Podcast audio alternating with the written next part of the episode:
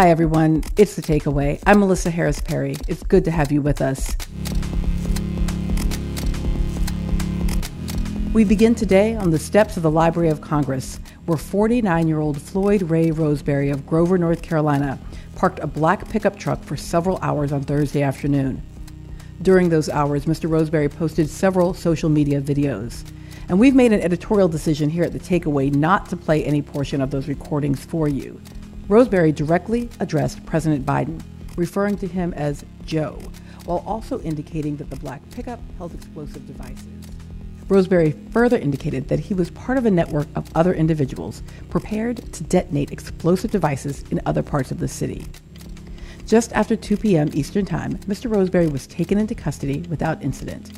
During the press conference immediately following the arrest, Capitol Police Chief Tom Manger was asked whether he was aware of Mr. Roseberry's motive. We do know uh, that um, Mr. Uh, uh, Roseberry has had some losses of, of family in his, uh, I believe his mother uh, recently passed away, and we spoke with members of his family, and there were other issues that he was dealing with. There'll be more on that before at a later time. Now, this response is noteworthy because it suggests an individual mental illness framework for understanding Mr. Roseberry's actions. Actions which caused the evacuation of multiple federal buildings and revived fears stemming from the January 6 riot at the Capitol. During the standoff, Congressman Jamal Bowman of New York tweeted, quote, My congressional team is safe and at home. These attacks are too familiar as we still heal from January 6. Hope all workers on the ground arrive home safely soon.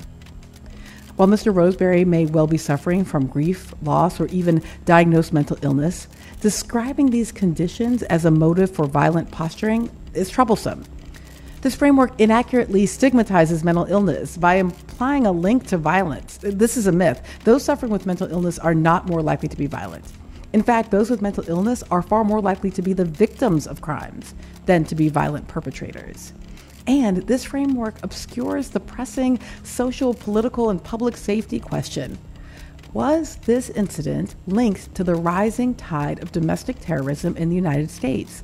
and particularly to the increase in white supremacist violence documented by multiple organizations and the Department of Homeland Security. Here to discuss Thursday's events at the Library of Congress and the interpretive frame used for understanding those events are Nicholas Wu, congressional reporter for Politico. Welcome, Nicholas. Hi there. And Lecia Brooks, chief of staff for the Southern Poverty Law Center. Welcome back to the show, Lecia. Thanks for having me, Melissa. So, Nicholas, just get us up to date. What has happened since Mr. Roseberry was taken into custody on Thursday afternoon? Well, since he was taken into custody, uh, the Capitol Police gave the all clear. And so far as we know right now, it, it seems that there were no other bombs around the city and there was no actual bomb in his car. So this this bomb threat that he had called in was just that, a threat, thankfully. Um, and, and uh, Capitol staff are slowly returning to work in the buildings. I was going to ask if um, if if that all clear meant that sort of um, on Friday morning that folks were able to have a a, a normal work day. Uh, you know, as normal as things are uh, right now, uh, absolutely. Now, uh, Nicholas, the chief uh, uh, f- for the Capitol Police during the press conference said that he had already spoken with the suspect's family. I was surprised to hear that, but maybe that's normal procedure. Do you have a sense of that? I, I think it's pretty normal procedure for the uh, you know during these kinds of negotiations for uh, the authorities to reach out to the families. I mean, you saw that news organizations reached out to the family of Roseberry as well, and and so uh, I, I, think the idea is just to get a better picture of what kind of person they're dealing with, how serious the threat could be, um, and where the person's really coming from as they try to negotiate and, and talk the uh, suspect down. Okay, so that's helpful. Lecia, I, I want to come to you on this because, um, you know, I, I, am hearing there from Nicholas that this is part of sort of the process. You know, you're faced with this standoff, you got to try to get through it. Um, but I was surprised to hear the chief actually um, evoke this kind of individual's experiences of loss and grief as a potential motive for, for Thursday's events. Was that at all, what was kind of your reaction to that? Thank you for the question. Um, my reaction was similar to yours in, in, in the setup and your introduction.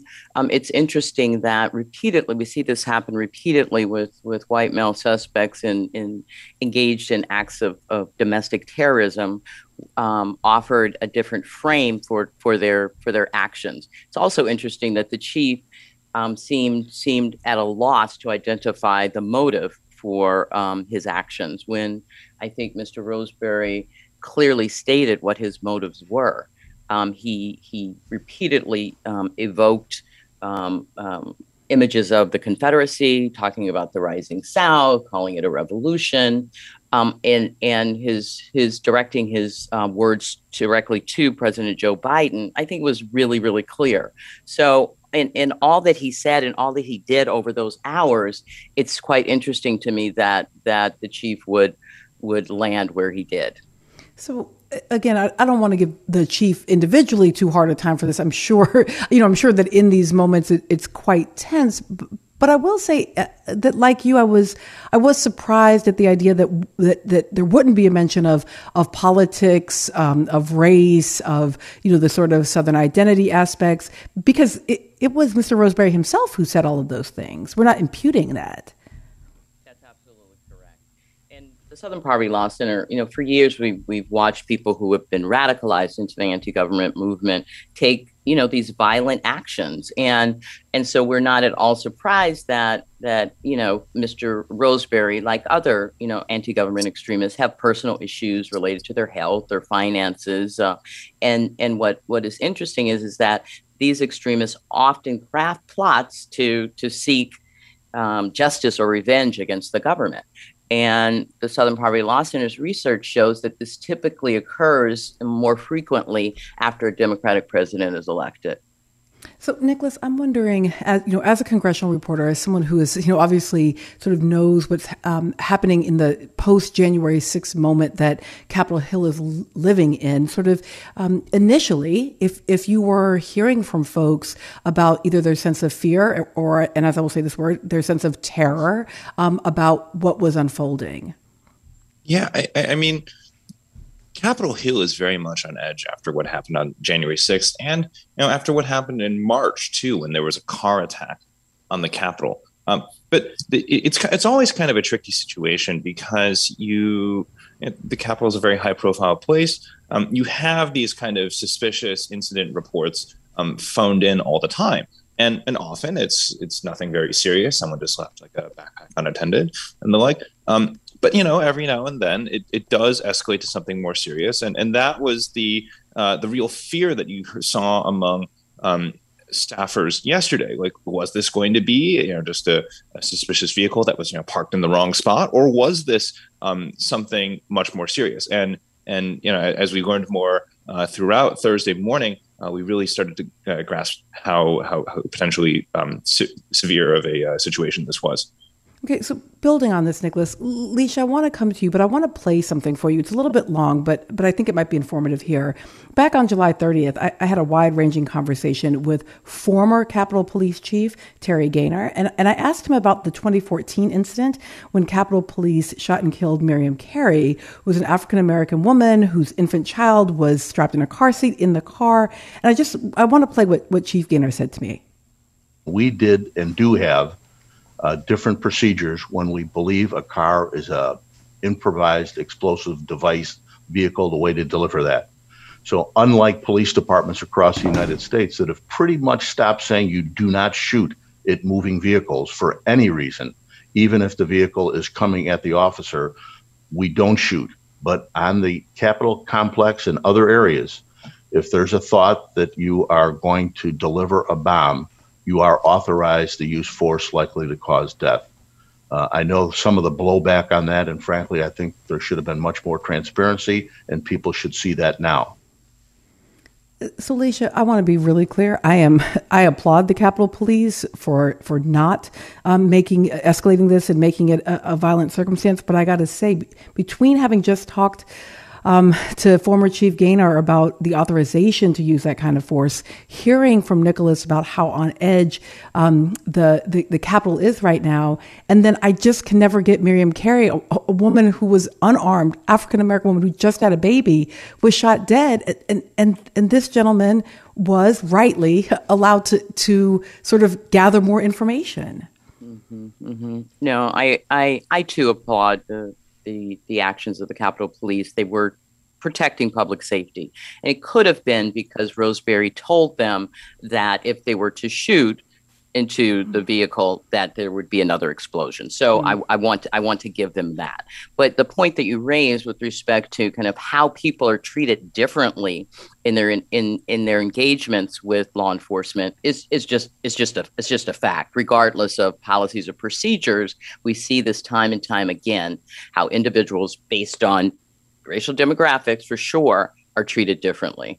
And and and you had to know that that Roseberry. I, I just have to I, I just have to mention this because as you as you said, I mean, he's painted the way the way we're painting him now. We're losing the fact that that this person was radicalized, and and we we know that thousands, if not hundreds of thousands of, of American citizens have been radicalized over the last several years. Mr. Roseberry was belonged to face group, Facebook groups like White Lives Matter. He also um, uh, liked hate groups like FAIR and Numbers USA, which are anti-immigrant, and these these um, the beliefs that they that they um, propagate were referenced in his own words, as you said. So we also have to. remember He had a YouTube account where he said, you know, um, if, if Trump says, if Trump speaks, you listen. Um, the fact of the matter is, is that that uh, once again, I think that we can lay this on on at the feet of the former president because this is directly connected to the the insurrection and and of January 6th. It's just another more evidence of, of increased radicalization across the country. I just just so that I get a yes or no on this, is it possible for someone to both be suffering from a mental illness and to be radicalized by white supremacist hate groups? Of course, they're they're certainly more susceptible. Yes. Lecia Brooks is Chief of Staff for the Southern Poverty Law Center, and Nicholas Wu is Congressional Reporter for Politico. Thank you both for joining me today. Thank you, Melissa. Thanks.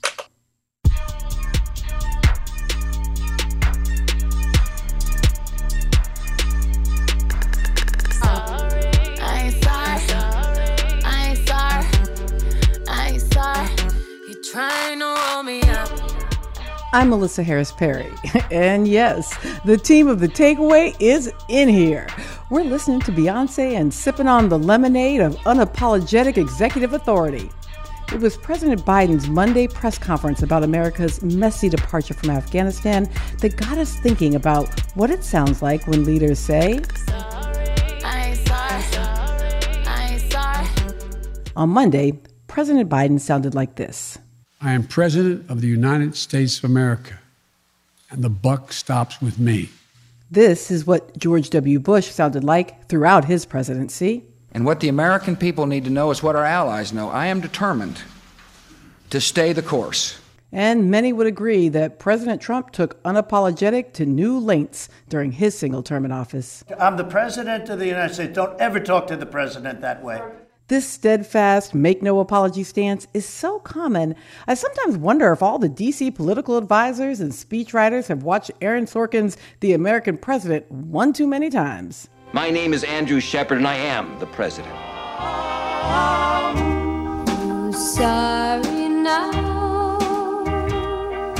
And it's worth noting what happened to the presidential candidate who did make multiple high profile apologies Hillary Rodham Clinton. She had to apologize for using her personal email. That was a mistake. I'm sorry about that. I take responsibility. Uh, and I'm trying to be as transparent as I possibly can. She had to apologize for backing her husband's crime bill when she was First Lady. I'm sorry for the consequences that were unintended and that have had a very unfortunate impact on people's lives. She even had to apologize for losing the election. And I'm sorry that we did not win this election. It seems like our politics prefers stay the course, the buck stops here, I am the president shows of strength. But is that political preference harming the quality of our democracy? Isn't there something strong about being willing to bend? Joining me now is Joel Payne, former aide to Hillary Clinton's 2016 campaign and host of the podcast Here Comes the Pain. Joel, welcome. Thanks for having me, Melissa. And also joining the conversation is Ayesha Rascoe, White House correspondent for NPR, who is currently covering her third presidential administration. Ayesha, welcome to you as well. Ah, thanks for having me. So, Ayesha, to me, it was striking to hear President Biden say the buck stops here on Monday. And although he was certainly taking accountability, he also sounded pretty unapologetic to me. Is that what you heard, or did you hear that speech differently? I heard him trying to, and, and I felt like he was trying to draw a distinction from the prior administration and from former President Trump, who never apologized. And in this case, I felt like Biden was saying, I take responsibility, I am president. But he also was saying he didn't have any regrets. He was also very defensive. I do agree that he wasn't apologizing he was saying, I take responsibility for what happened, although he wasn't super specific about what he was taking responsibility for. Um, but he was saying that he takes responsibility, um, but he was not apologizing. And he was not saying that he regretted anything. And he has said he does not regret his actions or, or even that he feels like he could have done something differently. Hmm. Joel, what did you hear? I think the president was trying to take accountability, which is a quality and a value that we appreciate in our leaders, generally speaking. But I think it even goes a level deeper for me.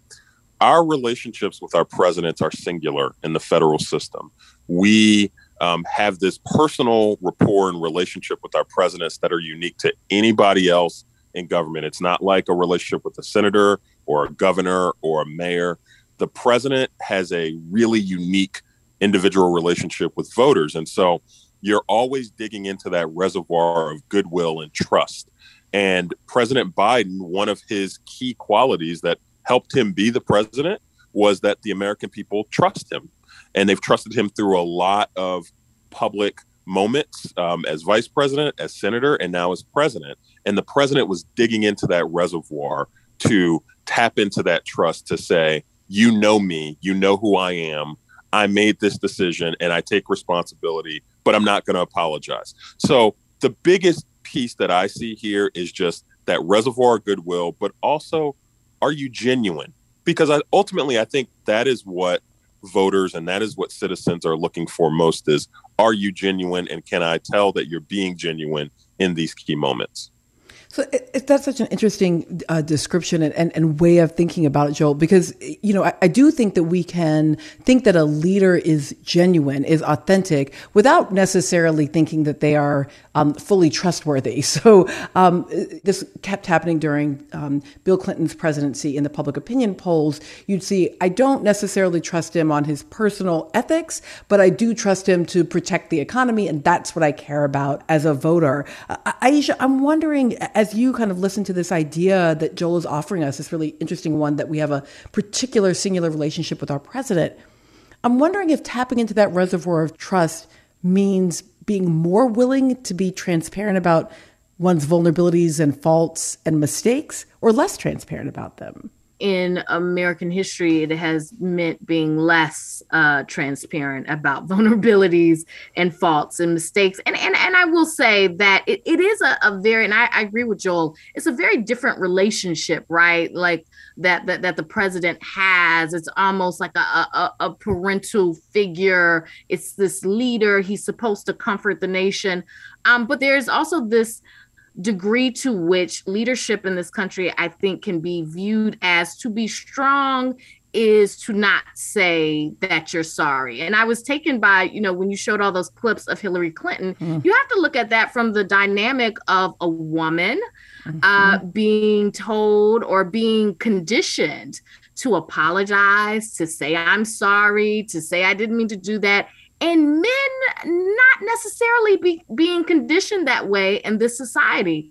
Um, being taught that strength is saying i did this i take responsibility but not saying i'm sorry if anyone was hurt or offended or that, that like that is not typically how strength is viewed in this country. It is in a very, this idea of a male dominance, I think can't be separated from the fact that all of our presidents have been men and this is the way they have projected.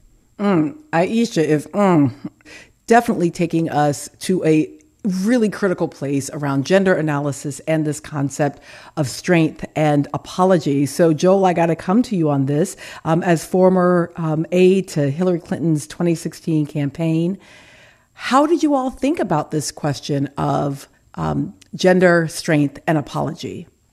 Me and Melissa, I, I, think I had the same reaction to Ayesha's comments as you. It feels like she was taking us to church, um, and and it it does certainly bring back some thoughts about what that experience was like on the 2016 campaign with Hillary Clinton.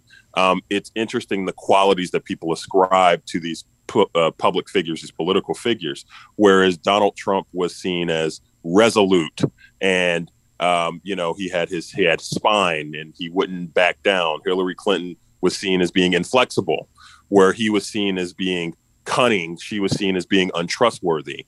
Um, this this certainly does get into gender dynamics. I think, by the way, it's part of the challenge that Vice President Harris has now and is going to continue to have as she continues to build out her public profile as somebody who is going to be on the political scene forever. But again, just just want to just double down on this whole idea of that unique relationship that a president has with the American public. If you really think about it, that relationship with the president is the only one where they are in our homes and in our lives every single day for the four years of that term. There's no one else in the country that's like that. And so, this reservoir of trust that we're talking about and whether or not they're taking accountability, it all becomes so much more important. Ayesha, in covering presidents, I'm wondering um, if if you hear advisors, if you hear staff actually actively trying to think about maintaining that reservoir of trust with the American people? It depends on the administration. Now, I, advisors typically want to be seen as trustworthy. They want people to believe what they have to say. They they typically in administrations will try to at least um, give their spin of the truth. It, you know, it's the truth, but it's a spin on it. Uh, and, but they're also, I think there is a difficulty because even though people want their politicians to be trustworthy, uh, there is this thing where politicians are sometimes punished for mm-hmm. being too transparent mm-hmm. right um they're not they do they do not benefit from saying i messed up um, when they say I messed up, then that becomes a campaign ad. And then people go, Can you believe he messed up? What? You know, and it's not really taken as um, it doesn't necessarily benefit them. But I, I, think there are two different issues here. It's the issue of what's good for democracy and what is good for an individual candidate or individual president who wants to get reelected. And sometimes it seems like the decision is well, if we admit that we messed up, the cost will be more to us politically. Even though it may be the morally right thing to do, we will face a political cost. And that is what they're kind of calculating. Ayesha, I feel like you, you've gone right to the core of it. That that what is campaign strategy is different than sort of long term democratic um, health strategy, right? That these might be two very different things. We might want a transparent, vulnerable, thoughtful, willing to learn president um, from a long term democracy perspective. I think here of President Jimmy Carter, but from a political perspective, right? That kind of vulnerability and willingness to sort of learn publicly is often punished on the campaign trail. So, Joel, I want to, we talked a little bit about gender. I want to talk about race a bit here because I'm also thinking of President Obama so early in his presidency um, being sort of pressured to apologize for his statements that the Cambridge police acted stupidly. Um, and I've always said I think it's just because he used an adverb and Americans don't use those anymore. So we made him apologize for it. But that ended up like, um, having an important effect on his uh, sort of executive capacity over the next few years in terms of, you know, kind of always coming back to that beer summit moment. That was a really unique moment in the Obama presidency where, um, look, there was certainly a part of the country, many of us African Americans, who understood what he was saying, whatever part of speech he decided to lead into adverbs, adjectives, what have you, participles, whatever you want to call it. We knew exactly what he was talking about when he was referring to the situation where that police officer accosted Skip Gates at his home. But the president, again, he's not just speaking as Barack Obama the man, he's speaking as Barack Obama the head of government. And it is uniquely layered when you are an African American and you view the world through through those lens. And um, I certainly think President Obama was treated to um, a different kind of understanding of what that was like as, a, as an African American man. One thing, if I could just jump to really quickly, mm-hmm. Melissa, is what we're talking about here in this moment is really about President Biden trying to reframe this moment around Afghanistan. Mm-hmm. And really, it's him trying to reclaim the narrative. And so that speech where he was talking about leaning into his accountability and leaning into the buck stops here, that was him trying to say, I am reclaiming control of the high ground in the narrative, which is more important than right or wrong at that point. It was demonstrating being in control. And Ayesha, I wonder also if, as Joel was pointing out, that reclamation of the narrative is particularly important in the president's role in, in foreign policy, right? That um, that sort of cannot show weakness might actually be good for democracy or or good for governance um, when it is outward facing if there's any area you want the president to be in control it would be foreign policy it would it would be as commander in chief so i think in many ways that is that is important, but it has to be backed up with action. So it can't just be the rhetoric. It has to be, you have to demonstrate, I think, in a case like this, that you actually are in control and that things, because if people keep seeing these images that look so distraught and so chaotic, um, that trust that Joel keeps talking about, um, that genuineness is going to be really tested. Yeah, I, I mean, Joel, I'll, I'll, come to that now. I'm gonna, I'm gonna like go a little hip hop and, and you know, love and hip hop here on it. But like, if you're standing there telling me, hey, you know, girl, just trust me. You know, we've been together a long time, but like, I can smell the perfume on you. Like, that's gonna be a problem because the evidence of what I can see is different than what you're saying. And isn't Biden maybe like in saying, trust me, I got this, but it doesn't look like he has this? Isn't that possibly going to erode that reservoir of trust? It, it's certainly possible, but that's where your record matters. I mean, President Biden can certainly point to a record of as vice president, as senator, as a public figure, where his clear distinguishing characteristic is being someone of integrity, who deals straight with people, who talk straight. Um, and those qualities come into real factor when you're talking about a crisis moment like this. We just had a president Donald Trump who would not be able to draw on that same reservoir, right? Because that was not his public persona. No one certainly thought Donald Trump was being truthful or honest in his public moments. They thought he was always trying to obfuscate and dodge and dip. And so those moments play differently. If you put Donald Trump in the in the place of Joe Biden over the last um, week with this uh, situation related to Afghanistan, I think it's a very different public conversation we're having. Joel Payne, host of the podcast Here Comes the Pain, and Ayesha Rascoe, White House correspondent for NPR. Thank you both for joining us. Thank, Thank you. you, Melissa. I'm Melissa Harris Perry. You're listening to The Takeaway, or should I say, The Bakeaway. That's right. We're going to end this show with a tasty treat. So grab your whisks and measuring spoons and let's head to the kitchen. Now, here's what you'll need. Two tablespoons of radical empathy, three cups of social justice savvy, four teaspoons of smashed patriarchy, five cups of dismantled white supremacy, and a dash of humor. Mix all these ingredients together with lots of love and care, and bam, bam, bam. That's one delicious recipe for liberation. Mm. Baking, like marching in the streets, can be a powerful form of protest. It's one of the countless alternative forms of protest that we saw last summer, whether we're talking about painting murals or surfboard paddle outs. There are just so many different ways to be an activist today, and the list just keeps on growing. For more on this, we're joined by Paola Velez, who is pastry chef and co founder of Bakers Against Racism. Paola, welcome to the show. Hi, thank you for having me. And also with us is Veronica Chambers, editor of Narrative Projects at the New York Times and author of Call and Response The Story of Black Lives Matter. Veronica, great to have you here. Thank you so much for having me. So, Veronica, I want to start with you as parent. What was um, your experience like in spring and summer of 2020? Um, it was heartbreaking. You know, as I wrote about in the New York Times parenting newsletter, I literally started. There were days when I woke up crying, and there were days when I went to bed crying.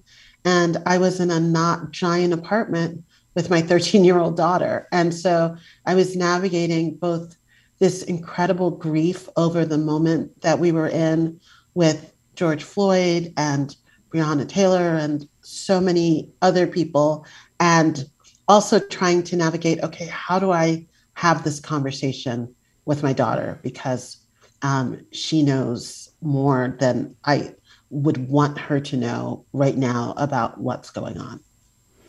I, I think um, for me, that language of, of grief, of navigation, of um, the kind of disruption. I mean, it certainly, um, Paula, is why I turned to baking. Um, and I've always been a, you know, a little bit of a baker here and there, but I think many of us in the context of the pandemic, even before the murder of George Floyd, were, were soothing ourselves in part by the, by the, the chemistry, the, the kitchen magic, all of that of baking. Why is baking a particular way to address those issues? I think all of us um, self soothe with uh, sweets, right? We use sweets to celebrate, we use them to accomplish milestones, we use them when we break up with folks, you know? And this happening that happened in um, June of 2020, it was another way to activate uh, baking and baked goods for the good of others. You know, um, as a pastry chef, we always do these little celebration uh, desserts at the end of someone's meal if they're happy, if they're just great people, if it's their birthday or anniversary. And we kind of radicalized baking to use it as a tool to fight against injustice this time around. I, I love that you reminded, I'm, I'm so married these days, but I'm so glad you reminded me of the importance of sweets uh, at the moment of a breakup. Um, and that, in fact, one of the things that your girlfriends do when they really love you is if you're breaking up, they might bake you something and bring it to you, right? That's part of like that commiseration. And, and Veronica, to go back to your parenting, I think a lot of us, not that we were in a really healthy relationship with the United States before this, but but it really felt like a rupture in our relationship with our nation. Um, and I think many for for particularly for young people, that that's how it felt. I'm wondering about how you and your daughter did begin to walk through um, those agonizing moments.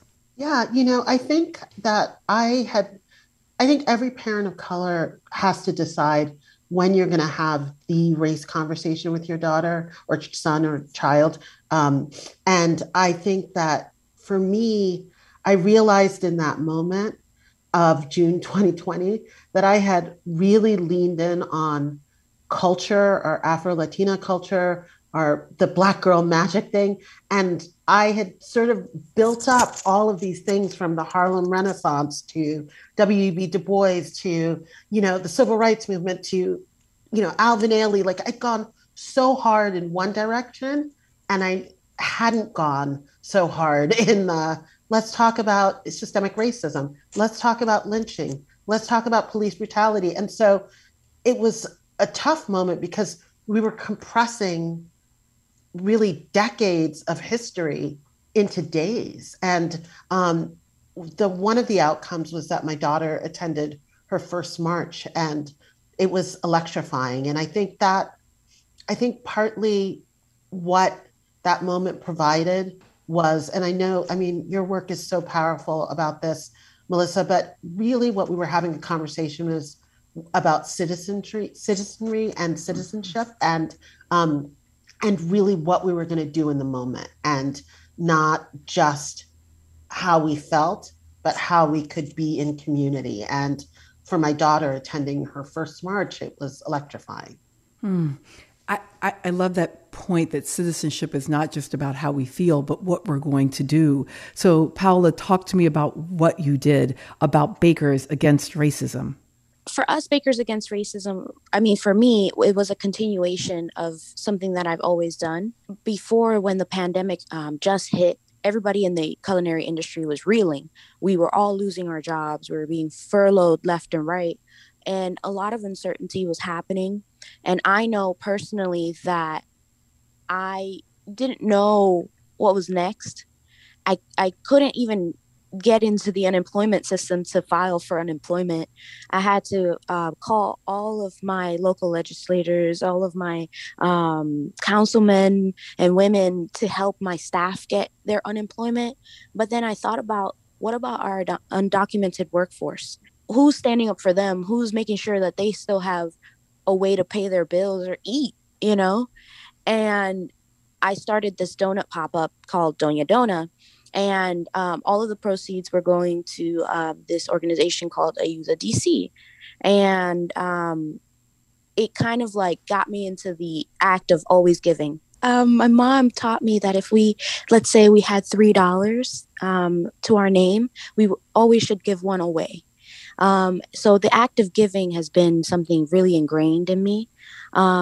And when the murder of George Floyd happened, it broke us. It broke every single person around me and my community. And, you know, when Willa Pelini asked me, Would you like to do one more bake sale? I figured it wasn't enough. If I was really going to stand up for Black lives, for my life, it, for my husband's life, for my family's life, for my community's life, was it enough to just do one more bake sale? So I got to Google and I made a Google folder and I compiled everything that I had learned uh, for the six month run of Doña Dona. And um, I just put it on the internet. And it took zero dollars to raise almost $1.9 million in a week.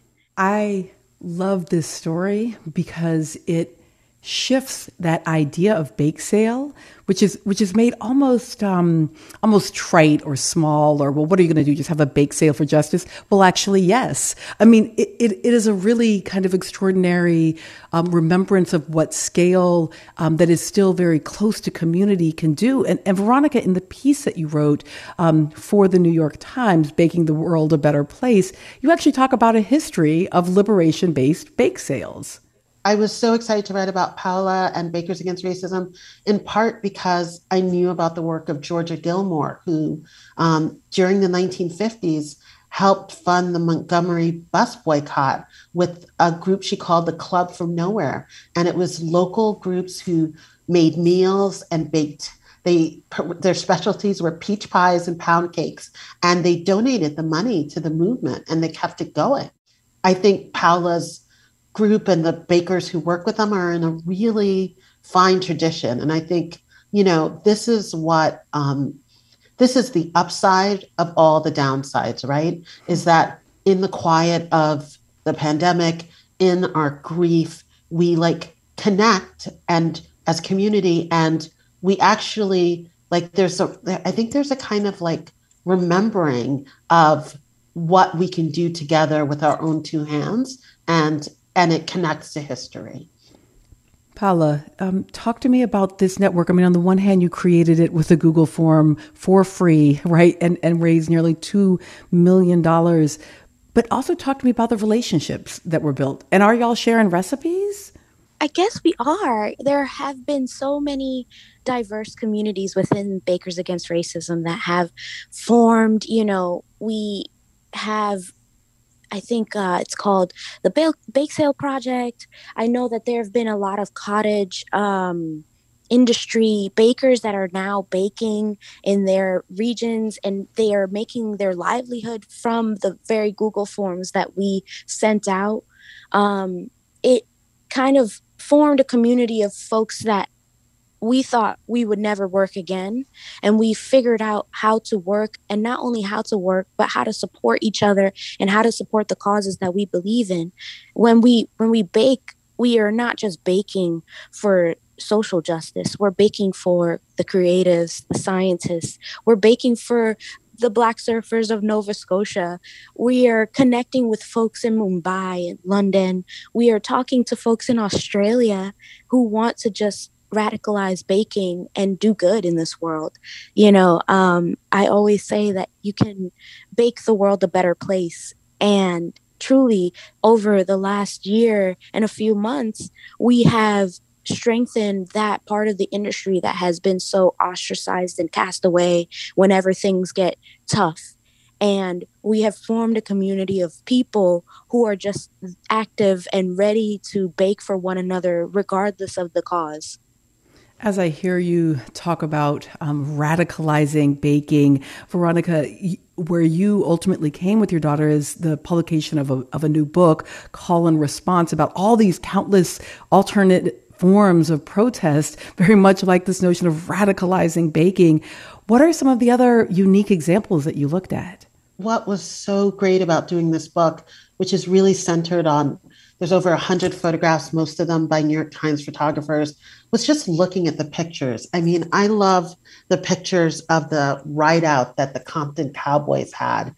And, you know, there's an eight year old girl riding a horse with a Black Lives Matter sign in Compton. I loved the skateboard protests and the bike protests. And um, Paula mentioned the paddle outs. I think the protests that Black surfers had in the oceans on both the East and the West Coast were so powerful. Um, and the music, the concerts that people like Jon Batiste had, um, the murals that people made, you know, diving into the stories of the murals. I mean, I think so many of us, you know, we drive around cities and we love these murals. But for us, like being able to know this was a father and daughter this was a group of classmates who aren't even professional artists who decided, okay, we're going to throw up this mural. And they're so extraordinary. There's so many ways to be an activist. And, and I was so happy to be able to highlight Bakers Against Racism because it's it's just one of a beautiful palette of um, activism and activation that young people have to choose from. And, and ultimately, I think that's what I wanted to highlight in the book and in our work at the New York Times is that you have choices. And when you have choices, it helps you from feeling helpless and powerless, which is what I, I really feared that my daughter would feel and that I think so many young people were in danger of feeling. Paula, will there be a cookbook? I don't know yet. I think I am just trying to make sure that we stay up to date with everything that's going on in the world. We're currently, our last activation was um, in support of AAPI Lives, mm-hmm. and I'm gearing up after a little break for the summer, gearing up to start activating again. So I think I would have to ask the bakers because I don't actually do anything without their consent. I will tell you that I, am raising my hand, begging for um, some way for all of us to engage even more with the incredible work that you're doing. Paula Velez is a pastry chef and co founder of Bakers Against Racism, and Veronica Chambers is editor of narrative projects at the New York Times. So much gratitude for both of you for the work that you do and for joining us. Thank you. Thank you so much. Okay, folks, that's a week for you. Now, it's good to have you with us. Big shout out to the team that makes this happen. Amber Hall, who is sadly departing our show next week for a new adventure, is our senior producer and line producer for today's show. Jackie Martin is our regular line producer. Ethan Elberman, Meg Dalton, Lydia McMullen Laird, Shanta Covington, and Katarina Barton are our producers. Milton Ruiz and Sham Sundra were our board ops this week. Vince Fairchild is our engineer, and Jay Cowit is our director and sound designer. David Gable is our executive assistant. Zach Bynum is our digital editor. And Lee Hill is our long suffering executive producer. And hey, keep sending us your slice of life audio. Record a small piece of your world and email it to takeawaycallers at gmail.com. And tell us what we're hearing. We want to get to know you better. More on that next week. Thanks so much for listening. I'm Melissa Harris Perry, and this is The Takeaway.